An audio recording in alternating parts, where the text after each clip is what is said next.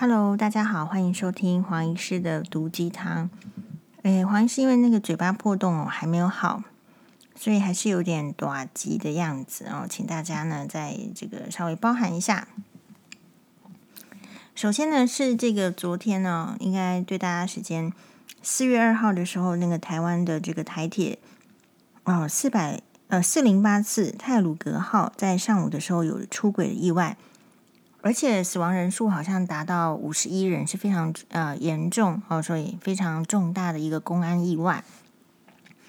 那其实大家这个你看到很多人就是突然的，就是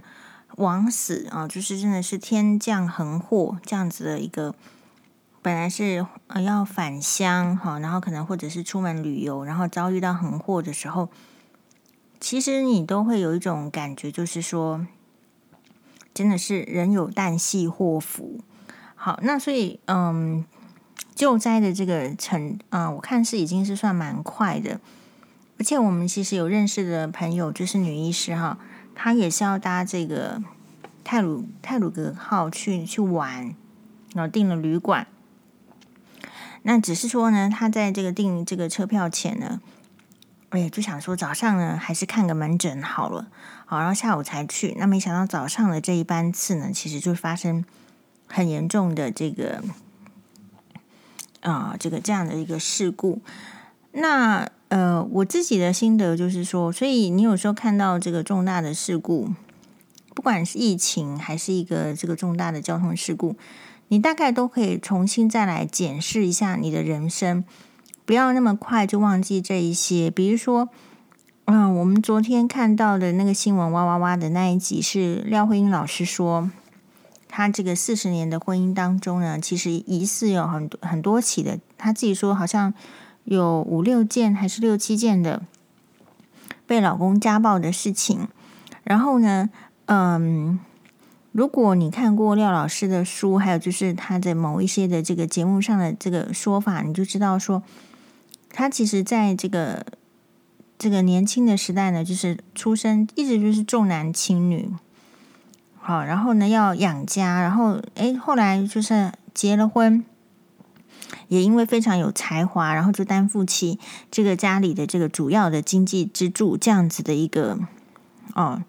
一个角色。然后呢，其实他赋予他自己很多这个结合传统跟现代。传统的女生是没有在负起经济经济支柱的，可是她呢，实际上也是一个现代优秀的文坛精英，所以其实她有比较高的收入，然后也负起这个家里的经济的这个主力。但是，呃，然后同时当然也很认真的育儿嘛，就是说两个小孩呢也都很认真的栽培，然后很认真的照顾，甚至就是说，诶，她说她女儿，嗯、最近怀孕了。然后这个孕吐很厉害，那他也很担心的样子，这是私底下说的哦。然后那节目上是说，哎呀，因为他这个女儿，她这个在怀孕哦，有一些想事啊，你有什么想要吃的，他就去就去买。哎，其实现在不是有 UberE 或是 Panda Panda 嘛富 Panda 嘛，哎，可是他还是就是他非常传统的，自己要去跑，然后对女儿这样尽心尽力的照顾。那如果再更更提到，我之前有跟他上过一集，还是说看我也忘记了。就是他其实也有他给他儿子那个呃将近一千万的的这种就是房屋的这个头期款，让儿子买房子。好，那女儿也有买。所以我的意思是说，其实他已经是嗯、等于说他把一家的责任都扛下来了。可是他的这个经济状况是。强之外呢，其实他处在的环境是非常的精神弱势的。那至于说我们在节目中讨论的，就是说，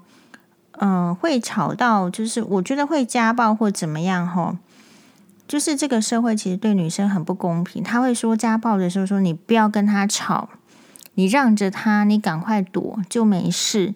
我觉得一方面当然是就是说，其实女生因为体型的限制，你看到。那个比较强大的男生哦，其实你看哈，就算是老男人，他还是有能力去，就是说去这个胡作非为的，他力量还是大。好，那所以，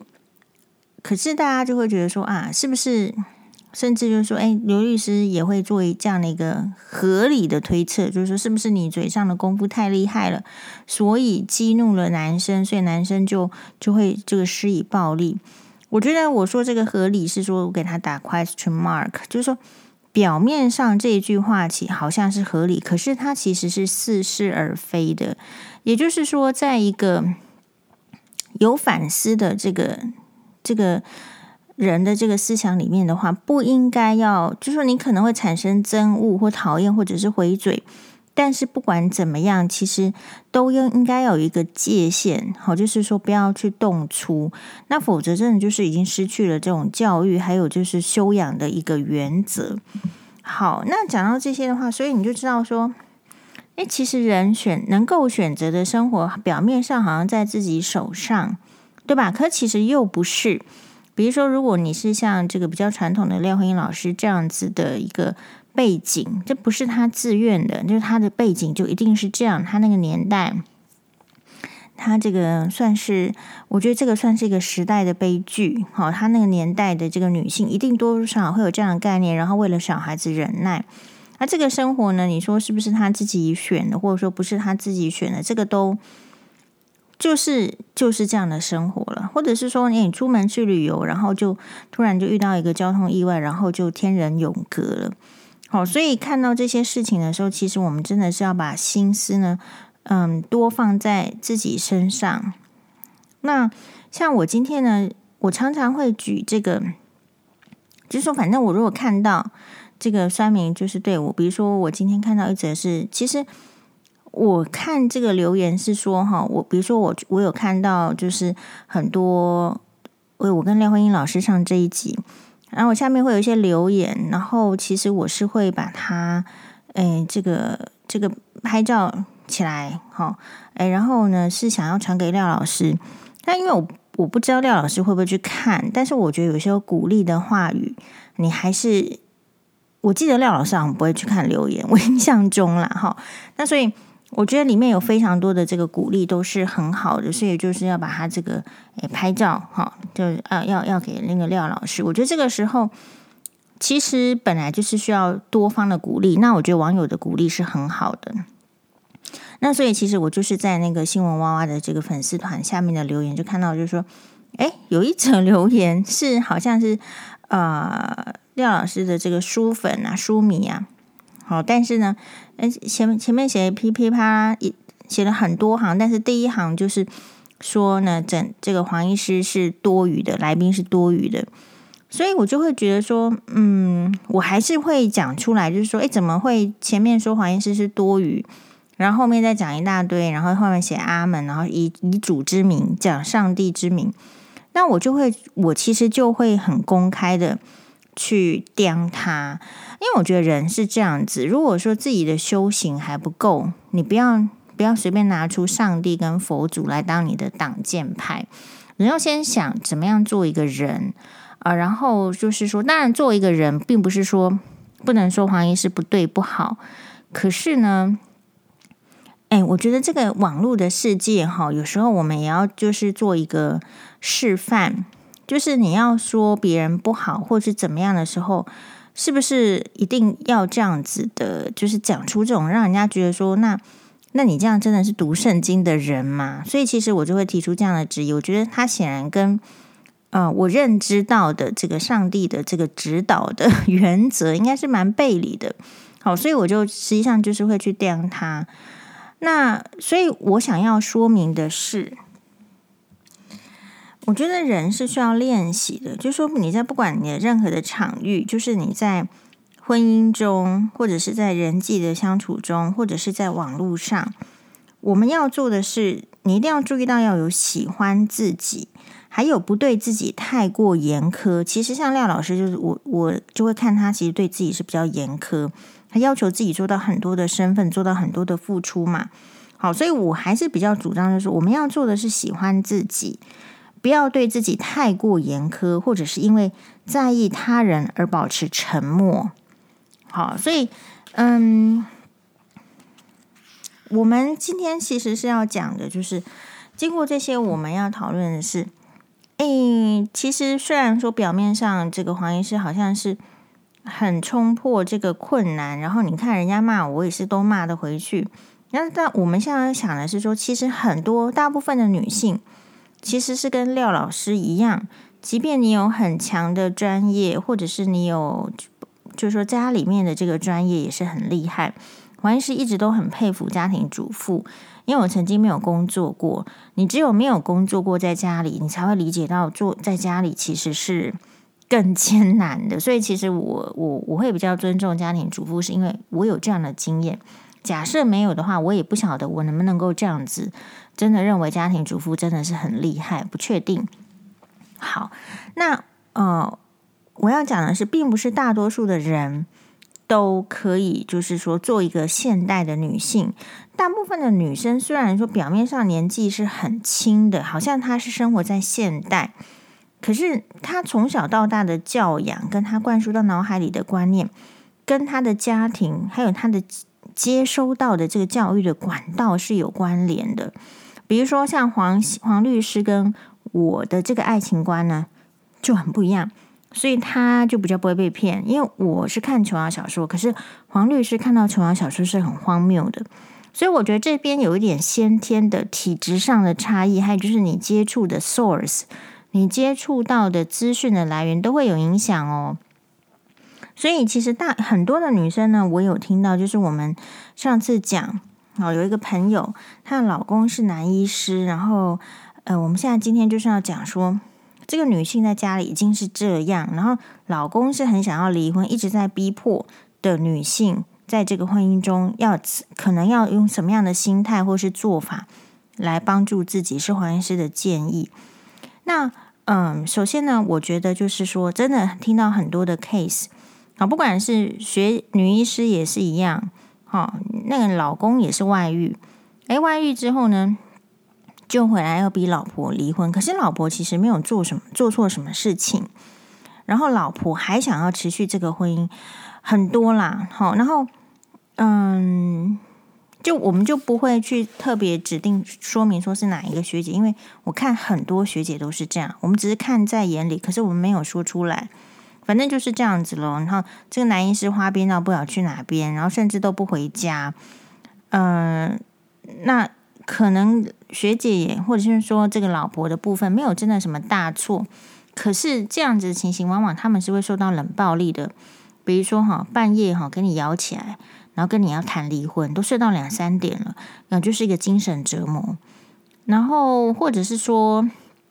也有那种就是家庭主妇，真的是在家里，然后是有比较严重的婆媳问题，那老公呢又比较是属于妈宝个性的，就是说他没有办法。去分析判断，到底是自己的老婆跟小孩与自己的这个新组成的家庭对自己的未来比较重要，还是说，呃，只能够看到原生家庭给他的这个资源？那通常这这些妈宝个性的男生哈，其实还有一些特性，就是说他没有办法做主主主张，他就是会要去听从，比如说他的这个姐姐啊、大姑小姑的意见，然后听从妈妈的意见。所以这样的男人回到家里面，其实都会对老婆不满意，因为你为什么没有照着我妈妈的说法去说？好，那所以其实这些女生她心里是不想离婚，可是她会被搞得很难过。所以呢，其实黄医师呢，就时不时发一些这个这个酸民文，就是其实也是抒发大家的内心。你你在这个婚姻中，人家想离婚，而你不想离婚的时候。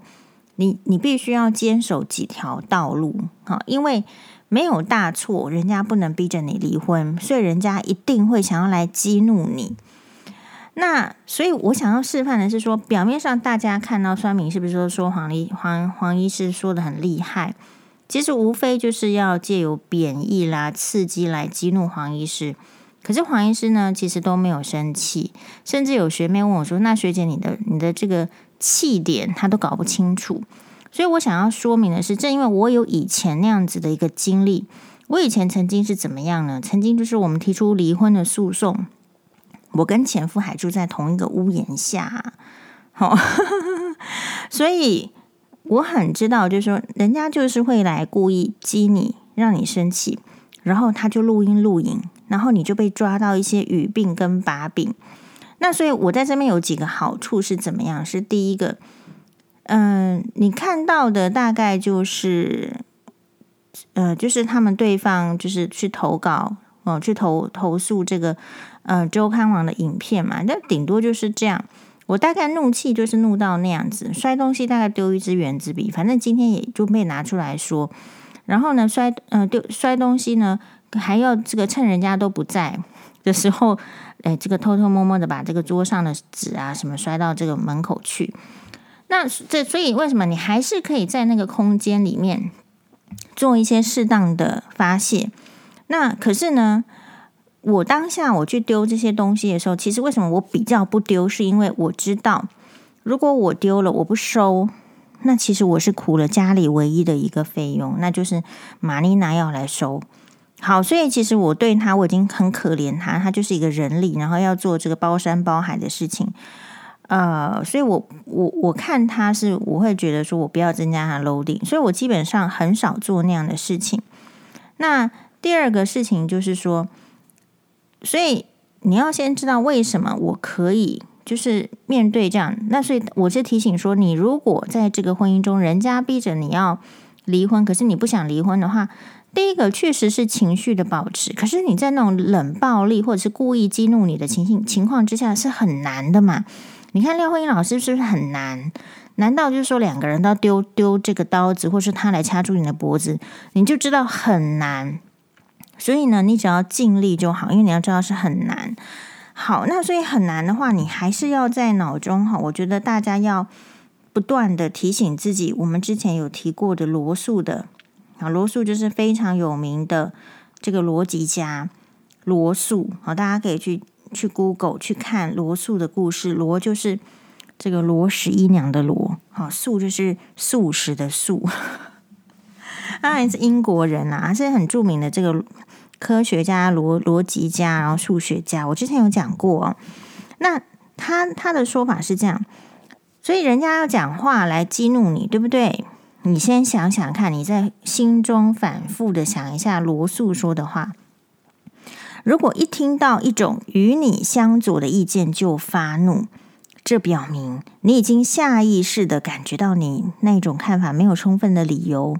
如果某个人硬要说二加二等于五，你只会感到怜悯而不是愤怒。这个就是罗素说的一个相关于逻辑的话。所以，如果所以你的这个步骤是第一个，你要确信知道说你的优点跟缺点。这个我们在前面几集都讲过了。你必须有很明确的这个自信。那当然，在那种婚姻中有自信是很困难的。就像黄医师也是走出来去看门诊，要离婚，对不对？我们就是出出来看门诊。我天哪，病人都觉得我很好，还跟我说谢谢，很感动。你在那个婚姻中很不容易有自信，所以你很容易发怒。可是你静下心来想想看，其实你你就是有优点的。然后你这些优点呢，你自己要把它发掘出来。就是我们刚刚说的，你必须很确定。你要喜欢你自己。那如果你非常确定的时候，假设举一个例子好了，如果你真的知道自己是聪明的，你为什么会因为人家说你笨而生气呢？如果你不是一个妈宝，你为什么会人家说你是妈宝你就生气呢？对吧？所以如果你可以经由这样子的思想训练，你就知道说，如果你听到一种与你相左的意见，罗素说的就发怒，这表示。你已经下意识的感觉到，你那种看法，你自己的那种主张是好像没有什么理由的，所以我才会说，你要经过生活中不断的去思考逻辑的锻炼，你必须相信自己，喜欢自己，看看自己的这个处事是不是有理由的，还是没有理由的。如果很有理由，那当然别人说什么，那也只是言语上的攻击，那并不能真的挑起我的怒气。那当然有一些，就是说，呃，有一种原理，就是说，好像是你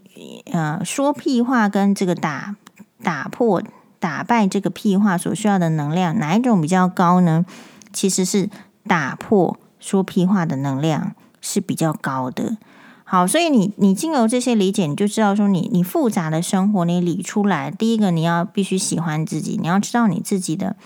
这个。你所持的立场是正确的，所以比如说，像如果是老公有外遇的话，那他他可能就会开始在灌输说什么他嗯不被爱的人才是小三嘛，哈，外面的人都是对的。